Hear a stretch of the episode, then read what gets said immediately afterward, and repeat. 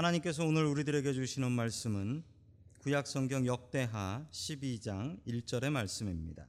르호보암의 나라가 견고하고 세력이 강해짐에 그가 여호와의 율법을 버리니 온 이스라엘이 본받은지라. 아멘. 하나님께서 우리와 함께 하시며 말씀 주심을 감사드립니다. 아멘. 자, 우리 옆에 계신 분들과 인사 나누겠습니다. 반갑습니다. 반갑습니다. 인사해 주시죠.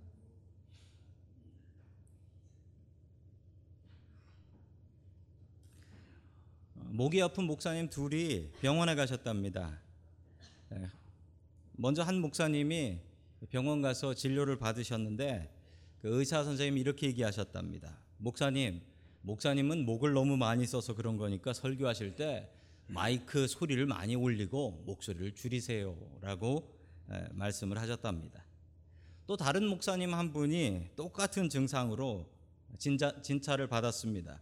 근데 의사 선생님이 이렇게 얘기하셨습니다. 목사님, 목사님은 목을 너무 많이 써서 그런 거니까 설교를 짧게 하세요. 안 그러면 영원히 목을 못 쓸 수도 있습니다. 라고 겁까지 줬습니다. 아, 그러고 나서 같이 일하던 간호사가 물어봤습니다. 아니 선생님, 저 두 환자는 똑같이 목이 아픈데 왜 이렇게 처방이 다릅니까? 라고 했더니 두 번째 목사님이 우리 교회 담임 목사님이야. 라고 얘기 너무 설교가 길어. 자, 긴 설교 시작하겠습니다. 첫 번째 하나님께서 우리들에게 주시는 말씀은 하나님의 말씀에 순종하라라는 말씀입니다. 하나님의 말씀에 순종하라. 이스라엘 왕국이 분열이 되었습니다. 솔로몬이 죽고 르호보암이 이스라엘의 왕이 되었습니다. 르호보암은 누구를 본받았냐면 자기 아버지인 솔로몬을 본받았습니다. 우리 아버지처럼 백성들한테 세금 많이 걷어서 떵떵거리면서 살겠다. 이 왕이 얼마나 대단한 건지 보여주겠다라는 마음을 품었습니다. 백성들은 그게 싫었고 하나님께서는 나라를 두 쪽을 내 버리셨습니다. 자, 그 말씀이 구약 성경 열왕기상 11장 35절에 있습니다. 같이 봅니다. 시작. 그렇지만 그의 아들 대에 가서는 내가 그 나라를 빼앗아서 그 가운데서 열 지파를 너에게 주고 아멘. 이스라엘의 열 지파를 떼서 여로보암에게 줘서 북이스라엘을 만드시겠다라는 말씀입니다. 화면을 보시면 이스라엘이 분열된 나라였을 때 어땠는지를 보여주고 있습니다. 북이스라엘이라고 하는 이스라엘은 여로보암이 왕이었고 지파가 10개가 여기에 합쳐집니다. 남유다는 르호보암 솔로몬의 아들이지요. 솔로몬의 아들 르호보암이 왕이었고 두 지파만 남게 됩니다. 유다 지파와 베냐민 지파였습니다. 이 일을 누가 하셨냐면 하나님께서 이렇게 하셨습니다. 그러나 르호보암은 이걸 참을 수가 없었습니다. 자, 분단된 이스라엘을 하나로 통일시키자라고 해서 통일 전쟁을 준비하게 되지요. 자, 그 모습이 역대하 11장 1절에 나옵니다. 같이 봅니다. 시작. 르호보암이 예루살렘에 이르러 유다 베냐민 가문에 동원령을 내려서 정병 18만 명을 소집하였다. 그는 이스라엘과 싸워서 왕국을 다시 르호보암에게 돌리려고 하였다. 아멘. 아, 군인을 소집했는데 보시는 바와 같이 유다와 베냐민 지파 딱두 지파니까요. 거기서 18만 명을 소집했다라고 합니다. 여러분 18만 명의 군인이면 예, 짐작이 되십니까? 여러분 대한민국 육군이 60만 대군임 60만 60만 명이에요. 지금 현재 이스라엘 군인이 몇인가 조사해 보니까 17만 명이래요. 그러면 그 수보다 많은 거니까 정말 많은 사람들을 소집을 한 것이지요. 여러분 그러나 18만 명을 믿을 수는 없습니다. 왜냐하면 여러분 북이스라엘은 몇 배입니까? 정확히 다섯 배입니다. 다섯 배 더 커요. 다섯 배 커요. 어차피 처음부터 상대가 되지 않는 건데 르호보암이 자기 자존심 때문에 이 전쟁을 하려고 하는 것입니다. 이 일을 하나님께서 기쁘게 보지 않으셨습니다. 왜냐하면 이 나라를 두 쪽으로 나눈 분이 하나님이셨기 때문입니다. 우리 계속해서 역대하 11장 4절 말씀 같이 봅니다. 시작. 나 주가 말한다. 이 일이 이렇게 된 것은 내가 시킨 것이다. 너희는 올라가지 말아라. 너희의 동족과 싸우지 말고 각자 집으로 돌아가거라. 그들은 이러한 주님의 말씀을 듣고 여로보암을 치러 가던 길을 멈추고 돌아섰다. 아멘. 스마야 선지자라는 선지자가 나옵니다. 이 선지자가 하나님께서 르호보암을 말리신다라는 말씀을 하셨습니다. 왕의 욕심 때문에 형제 자매들과 싸울 뻔했던 것인데 이 분단은 하나님께서 하신 것이니 싸우면 안 된다라고 막았습니다. 그러자 르호보암이 이 하나님의 말씀을 듣습니다. 여러분 하나님의 말씀에 순종해서 살 수 있었던 것입니다. 만약 전쟁했으면 분명히 남유다는 집니다. 아주 집니다. 크게 집니다. 어쩌면 나라가 없어질 수도 있습니다. 여러분 언제나 우리는 나의 판단과 나의 감정과 나의 결정이 중요하다고 생각을 합니다. 여러분 그러나 하나님의 말씀을 따르는 것이 복입니다. 하나님의 말씀을 순종하는 것이 복입니다. 여러분 르호보암은 하나님의 말씀을 따랐고 순종했기 때문에 그가 살 수 있었습니다. 그리고 동족 상잔의 비극을 막을 수 있었습니다. 여러분 하나님의 말씀에 순종하는 것이 복입니다. 여러분 하나님의 말씀을 읽고 듣기에 힘쓰고 또한 그 말씀에 순종하기 애쓰는 저와 여러분들이 될 수 있기를 주님의 이름으로 간절히 축원합니다. 아멘. 두 번째 하나님께서 우리에게 주시는 말씀은 늘 믿음의 길을 선택하라라는 말씀입니다. 여러분 믿음의 길을 선택하는 건 참 어렵지만 오늘 성경 말씀에 보면 믿음의 길을 선택한 사람들이 나옵니다. 성경에 레위 지파라는 지파가 있습니다. 레위 지파는 제사장 지파입니다. 레위 지파는 제사장이에요. 지금으로 얘기하자면 성직자들입니다. 저 같은 목회자들을 레위 지파다라고 이야기할 수 있습니다. 이스라엘의 각지에 흩어져 살았습니다. 왜냐하면 가나안 땅에 들어와서 땅을 분배받을 때 그때 레위 지파는 땅을 받지 못했습니다. 그러나 집이 없었던 것은 아닙니다. 어떻게 되었냐면 레위 지파를 위해서 48개의 성읍을 나눠 줬습니다. 여러분 왜 48인 줄 아십니까? 12로 나누셔야 됩니다. 48을 12로 나누시면 넷이 나오죠. 넷. 여러분 왜 12로 나누냐면 12지파에 각 지파에 4개의 성을 만들어서 이 레위인들이 살게 했던 것입니다. 즉 레위인들이 했던 일은 이스라엘 각 지파에 들어가서 이스라엘 각 지파 사람들이 하나님을 섬기고 하나님께 제사하는 것을 돕는 역할, 이 역할을 하기 위해서 레위 지파는 땅을 따로 떼서 준 게 아니고 각 지파에 각 네 개의 성을 나눠 주어서 살게 했던 것이죠. 그런데 북이스라엘의 이상한 변화가 시작되기 시작했습니다. 우리 열왕기상 12장 29절 같이 봅니다. 시작. 그리고 그는 금송아지 상 두 개를 하나는 베델에 두고 하나는 단에 두었다. 아멘. 여로보암이 했던 일입니다. 북이스라엘의 왕이었던 여로보암이 사람들이 제사 드리러 예루살렘으로 내려가는 것이 싫었습니다. 왜냐하면 그렇게 가서 한 지파 두 지파 자기를 떠나버리면 자기는 어떻게 되는 겁니까? 그래서 이 여로보암은 금송아지상 두 개를 베델과 단에 두었다라고 합니다. 베델과 단이 어디냐면 지도를 보시면 나옵니다.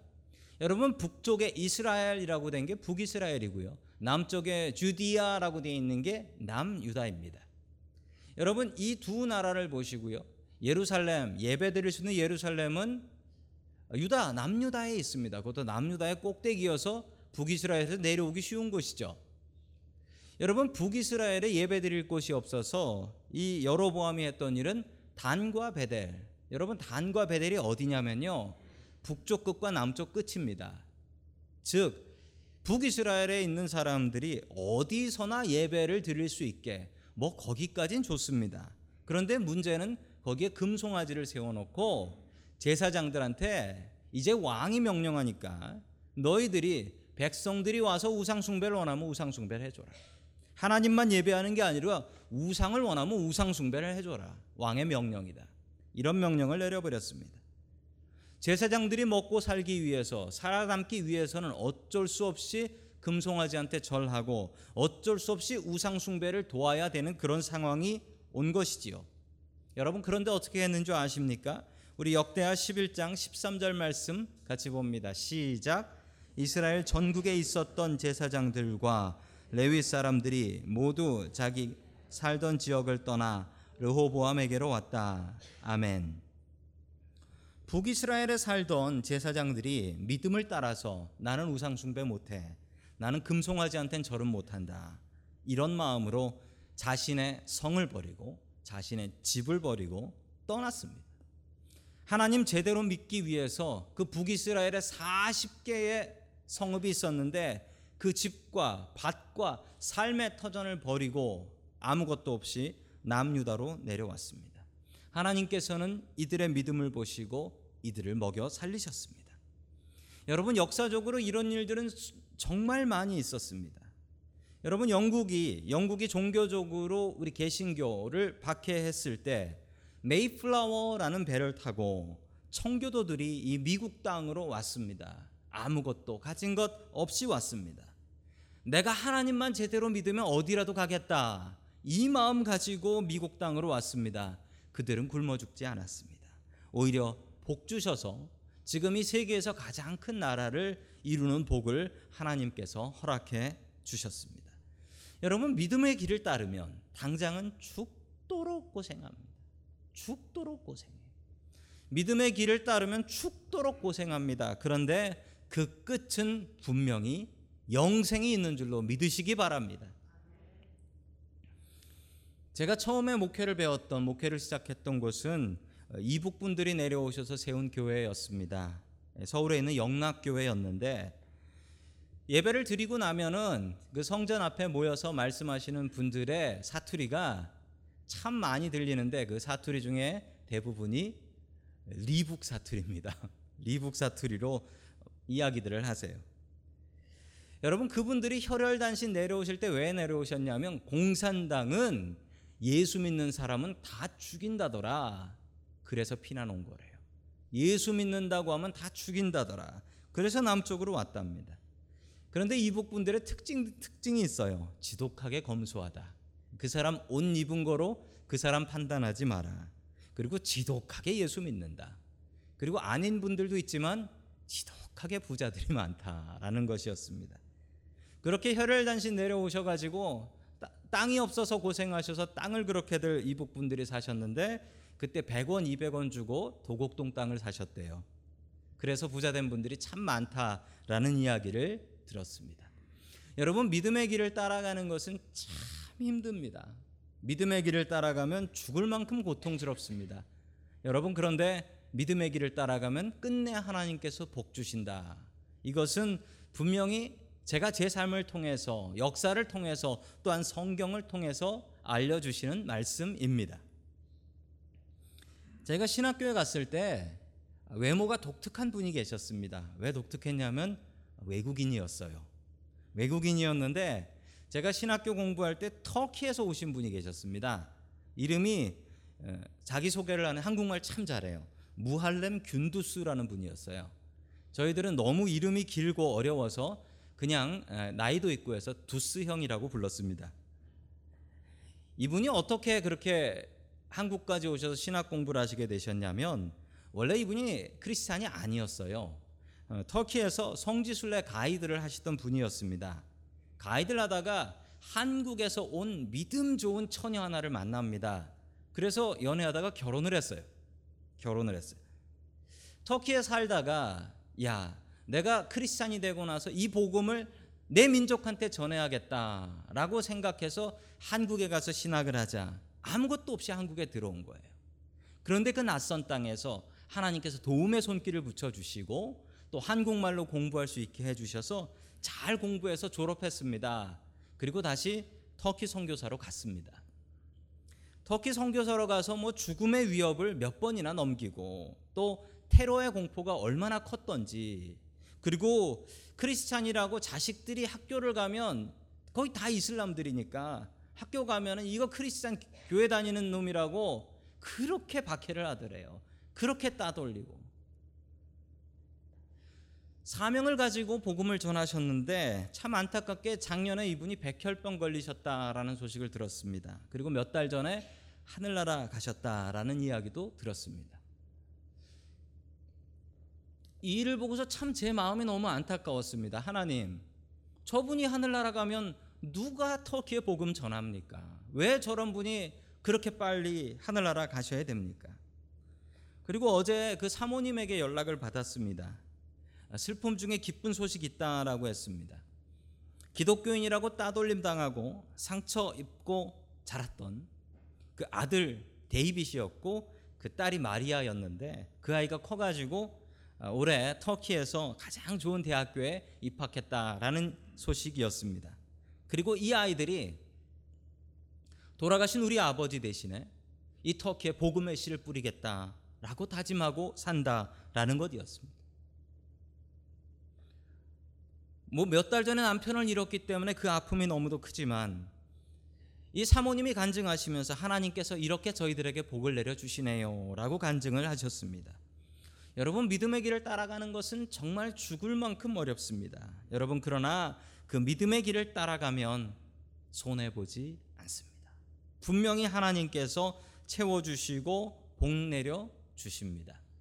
여러분 삶에서 힘겹고 어렵더라도 끝내 믿음의 길을 선택하시어 천국에서 영생을 보장받는 저와 여러분들이 될 수 있기를 주님의 이름으로 간절히 축원합니다. 아멘.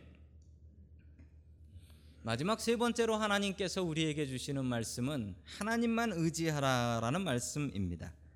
우리 역대하 11장 17절 말씀을 같이 봅니다. 시작. 그들은 유다 나라를 강하게 하고 솔로몬의 아들 르호보암의 왕권을 확고하게 하여 주었다. 그러나 그것은 3년 동안뿐이었다. 르호보암이 다윗과 솔로몬의 본을 받아 산 것이 3년 동안이었기 때문이다. 아멘. 르호보암이 딱 3년 잘했다라고 합니다. 3년 잘하고 그 다음엔 타락했다라고 합니다. 이해가 되지가 않는 게 아니 그렇게 목숨 걸고 믿음 따라갔던 레위인들이 가득했는데 어떻게 이럴 수 있을까? 그 레위인들의 목숨 건 다짐이 있었는데 어떻게 왕이 이렇고 백성들이 이럴까? 여러분 그러나 중요한 사실이 있습니다. 사람의 의지는 사람의 결심은 별 볼 일 없다라는 사실입니다. 작심삼일이란 말이 있습니다. 여러분 경험해 보셨죠? 사람의 의지가 이렇게 약합니다. 이렇게 약해. 여러분 그래서 우리가 매일매일 하나님 나는 죄인입니다. 나는 죄인입니다. 내 의지로 내 결심으로는 못합니다. 하나님 도와주십시오라는 이 다짐이 없으면 여러분 우리는 아무것도 할 수 없는 사람들입니다. 항상 하나님을 의지하시고 우리의 마음을 새롭게 하시는 저와 여러분들이 될 수 있기를 간절히 축원합니다. 아멘. 계속해서 역대하 12장 1절 말씀 봅니다. 시작. 르호보암은 왕위가 튼튼해지고 세력이 커지자 주님의 율법을 저버렸다. 온 이스라엘도 그를 본받게 되었다. 아멘. 르호보암이 하나님 의지할 때는 하나님께서 그에게 복을 주셨습니다. 그러나 그가 자기가 잘난 줄 알고 내가 잘하는 줄 알고 그 생각을 하며 하나님 의지하지 않았을 때 하나님께서는 르호보암에게 벌을 주셨는데 아주 큰 벌을 내리셨습니다. 자, 2절의 말씀 같이 봅니다. 시작. 그들이 주님께 범죄한 결과로 르호보암 왕이 즉위한 지 5년째 되던 해에 이집트의 시삭 왕이 예루살렘을 치러 올라왔다. 아멘. 이집트의 시삭 왕이라는 사람이 나오는데요. 여러분이 성경에 있는 사실들이 역사적인 사실들이기 때문에 이 이집트 왕 시삭에 대한 기록이 이집트에 있습니다. 이집트 돌로 된 벽화에 이 시삭에 대한 기록이 있습니다. 이 시삭이 누구냐면 이집트의 쉐송크 1세라는 사람입니다. 그 사람이 바로 성경에 나오는 시삭입니다. 자, 계속해서 3절의 말씀을 봅니다. 시작. 그는 병거 1200대, 기병 6만 명, 거기에다가 이로 헤아릴 수 없이 많은 리비아와 숲과 에티오피아 군대를 이끌고 이집트에서 쳐들어왔다. 아멘. 여러분 이집트 군대가 쳐들어왔다라는 것은 끔찍한 일인데 여러분 이집트 군대도 끔찍한데 지금 몇 나라가 합쳐서 왔다고 합니까? 리비아, 숲, 에티오피아, 이집트 네 나라가 합쳐서 지금 전쟁을 하러 온 것입니다.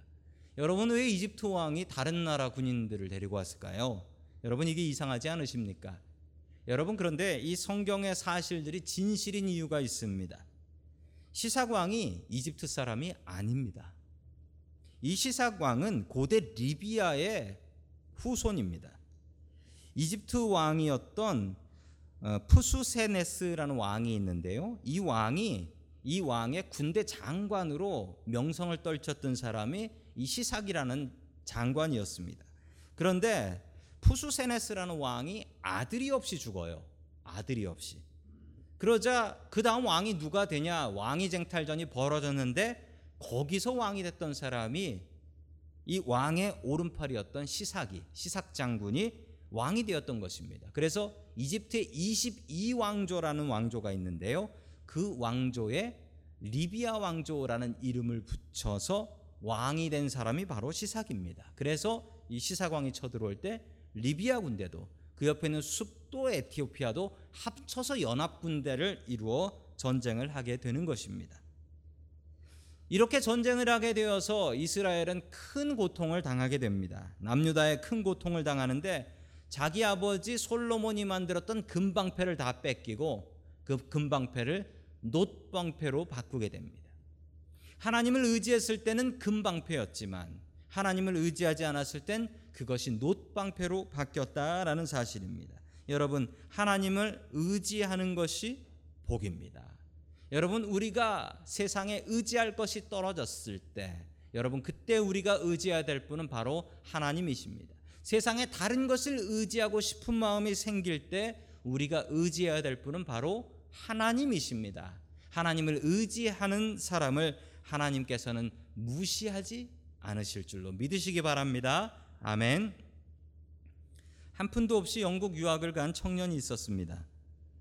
부모님께서 공항에서 편지 하나를 주셨답니다.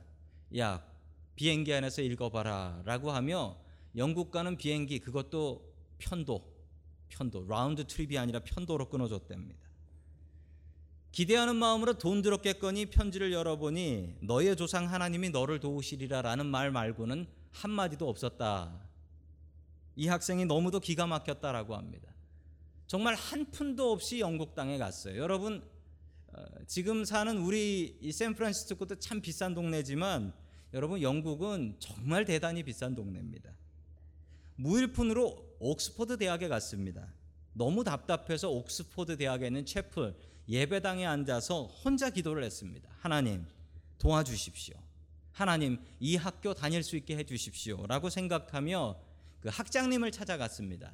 학장님을 찾아가서 아, 저를 학교에 좀 붙여 주십시오. 입학을 시켜 주십시오라고 사정을 하는데 비서가 매몰차게 내쫓습니다. 왜냐하면 입학 시즌이 아니었거든요. 그 학교 들어가려고 돈을 싸들고 있는 똑똑한 학생들이 얼마나 많은데 이 한국에서 학생이 와가지고 입학 시즌도 아닌데 입학시켜 달라고 하는 거예요. 말도 안 되는데 계속 조르니까 이 비서가 어쩔 수 없이 그 학장님 딘을 만나게 해줬답니다. 학장님을 만났는데 학장님이 먼저 물어보시더랍니다. 학생, 학생은 이 영국 땅에서 공부할 만큼 우리 학교가 참 좋은 학교인데 공부할 만큼 실력이 되나? 라고 했더니 이 학생이 뭐라고 얘기했냐면 공부는 잘 못합니다. 그런데 저 같은 학생 가르치라고 교수님 계신 거 아닙니까? 배울 게 없으면 뭐하러 학교를 들어가겠습니까? 그러니 저는 자격이 된다고 생각합니다. 라고 얘기를 했대요. 우리 학교는 사립학교라서 학비가 엄청나게 비싼데 자네 학비를 낼 돈은 있는가? 라고 물어보니 이 학생이 이렇게 얘기했답니다. 이럴 때 쓰라고 장학금은 있는 겁니다. 라고 얘기를 했다. 돈이 없는 학생이니 장학금을 내주십시오. 그러자 뭐 말이 안 통하는 학생이잖아요. 교수님이 내 보내야 되는데 뭐 할 말이 없는 거예요. 그래서 이 교수님이 이렇게 얘기했습니다. 자네 학교에서 그래 학교에서 입학시켜 줄 수 있고 장학금은 줄 수 있지만 자네 먹고 사는 건 자네가 해야 돼. 그런데 자네가 할 수 있겠나? 이 비싼 영국 옥스포드에서 자네가 살 수 있는 거주지 주소 주소를 가지고 오면 그리고 거기서 산다라는 증명서를 가지고 오면 자네 공부할 수 있게 해주겠네. 이게 뭐 해주겠다는 얘기가 아니라 그냥 나가란 얘기입니다. 기쁜 마음으로 그리고 이제부터 어떻게 살 곳을 구하나 답답한 마음으로 학장실에서 나왔습니다. 그런데 저 멀리서 어떤 하얀 영국 여자 한 분이 편말을 하나 들고 서 있더래요. 근데 편말에 이렇게 써져 있더랍니다. 여러분 저거 읽을 수 있는 분 계세요? 예, 어르신들은 읽으시죠. 야소천당의 야소천당. 야소가 누구냐면 그 예수님입니다. 그걸 보고서 이분이 한자를 읽으니까 지저스 패러다이스 이렇게 읽었대요. 예수 천당. 그랬더니 그 여자분이 너무 기뻐하면서 차이니스냐고 물어보더래요. 나 차이니스 아니라 코리안이라고. 그랬더니 왜 이걸 들고 서 있냐고 했더니 우리가 이 옥스포드에 중국 학생들이 많다고 해서 중국 학생 전도를 나온 선교 단체라고. 그런데 우리 중에 한 사람도 한자를 아는 사람이 없어서 이게 맞는 거냐고 이 물어보더래요. 그래서 이거 맞다고. 그러면 야 우리가 중국 사람들을 선교하고 싶은데 네가 이, 이 간판 쓰는 걸 좀 도와주지 않겠냐고. 우리가 이걸 확실히 쓸 방법이 없다고. 그래서 이분이 뭐라 했을까요? 나를 재워주면 해줄게 라고 했대요. 나를 재워주면 해줄게. 그랬더니 아이 재워주는 건 문제 없다고. 그래서 거기 가서 이거 간판 써주고 재워준다라는 증명서 갖고 다시 그 다음날 옥스포드 가서 입학하고 장학금 받고 이분이 졸업했을까요? 졸업했어요. 졸업만 한 게 아니라 옥스포드에서 테뉴어 받은 프로페서 되셨어요. 이희돈 박사님의 이야기입니다. 국제무역기구 국제회장이시며 영국 옥스포드 종신교수 그리고 워싱턴 성강교회 시무장로로 섬기시는 이 이희돈 박사님의 간증 중에 나온 이야기입니다. 이분이 이런 얘기를 하셨어요. 무릎 꿇고 기도하는 사람의 기도를 하나님께서는 무시하지 않으신다. 무릎 꿇고 기도하는 사람의 기도를 하나님께서는 절대 무시하지 않으신다. 여러분 르호보암이 하나님 의지했을 때 하나님께서 복 주셨습니다. 반대로 하나님 의지하지 않았을 땐 금방패가 놋방패로 바뀌는 수모를 주셨습니다. 여러분 하나님 의지하고 무릎 꿇고 기도하는 게 우리의 인생의 답입니다. 하나님을 의지하는 저와 여러분들 될 수 있기를 주님의 이름으로 간절히 축원합니다. 아멘.